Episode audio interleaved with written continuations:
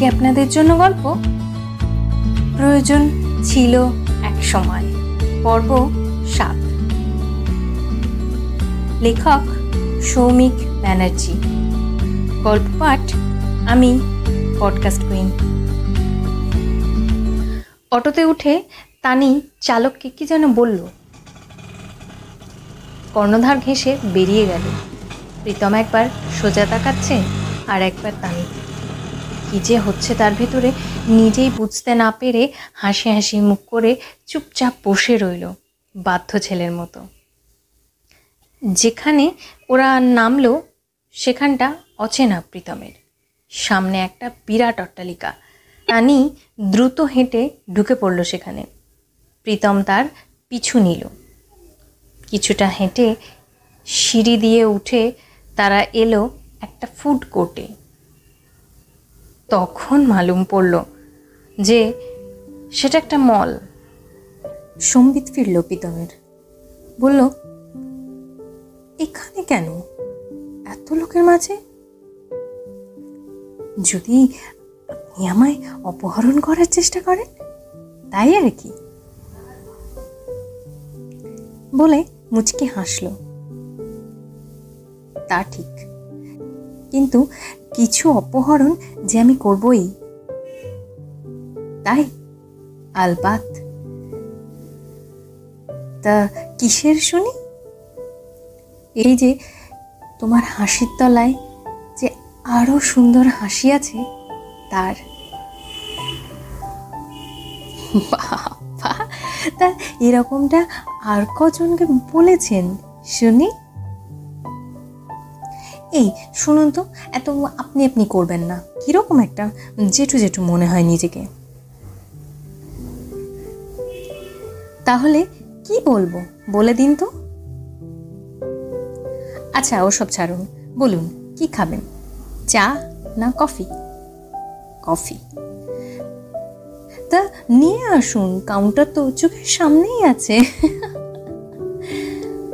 প্রীতম কথায় পরাজিত ধ্বনি শুনতে পেয়ে কথা না বাড়িয়ে উঠে পড়ল অর্ডার দিতে। দু কাপ কফি এনে বসে বলল আচ্ছা একটা কথা জিজ্ঞেস করব আপনাকে। দুটো করুন, একটা কেন? তো শাড়ি পরে এলেন কেন? আচ্ছা আপনি পাঞ্জাবি পরেছেন কেন?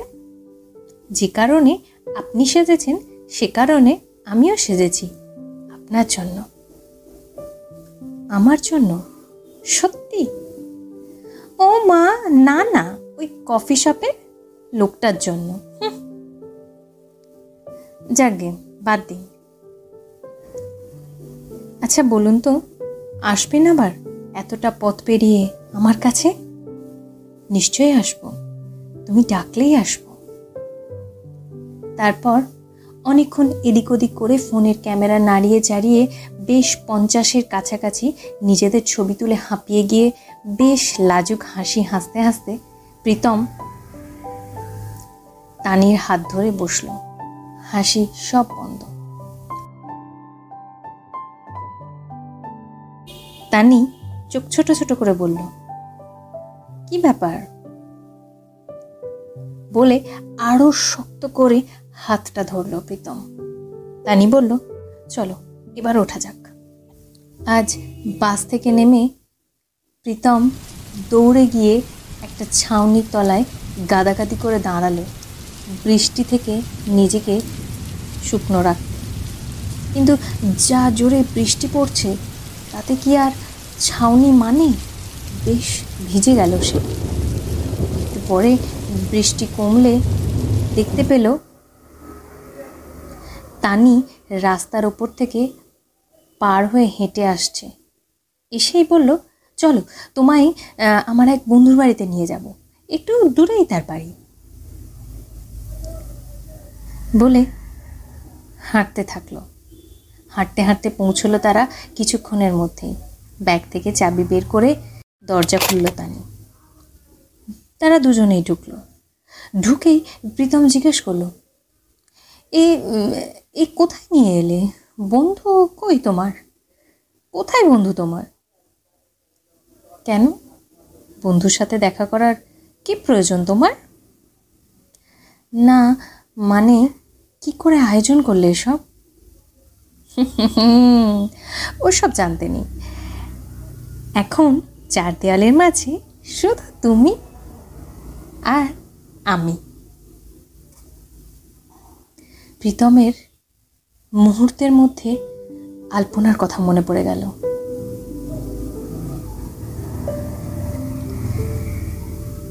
সেও তো একসময় ঠিক এই একই কথাই বলেছিল তাকে। সে কোথায় আজকে? ছেড়ে চলে গেছে বহু দূরে। খুঁজে পাবে না তাকে আর। সেও তো একবার এরকম এক বন্ধুর বাড়ির চাবি ম্যানেজ করে নিয়ে গেছিল প্রীতমকে। বাকরুদ্ধ হয়ে বিছানায় বসে বসে শুধু আলপনার সারা শরীরে নিজের হাতের জল্পনার আঁকিবুকি করছিল। শরীরের প্রত্যেকটি ভাঁজ খুব ভালো করে চিনেছিল সেদিন। স্তনের নিচে কতটা সময় পর ঘাম জমে সেটাও তার মুখস্থ ছিল। যখন আলপনা প্রীতমের কোলের ওপর উঠে বসত, তখন যে শিহরণ বইত সারা শরীর মন প্রাণ জুড়ে আজ সেসব কই চোখের সামনে পলক ফেলার বিবর্তনে তানি সেই রূপেই তার সামনে দাঁড়িয়ে। কেমন লাগছে গল্পটা আপনাদের? অবশ্যই জানাবেন কিন্তু লাইক করবেন রেটিং দেবেন। প্রীতম কি করবে? তানির কাছে নিজের সর্বস্ব কি দিয়ে দেবে? না আলপনার সেই এক টুকরো ভালোবাসা তাকে আবার আলপনার কাছেই টেনে নিয়ে যাবে। জানতে হলে অবশ্যই শুনবেন কিন্তু পরের পর্বটি। আর আমার একটি ইউটিউব চ্যানেল রয়েছে, পডকাস্ট কুইন। আপনারা চাইলে নিয়মিত গল্পের জন্য সেখানেও আমাকে সাবস্ক্রাইব করতে পারেন।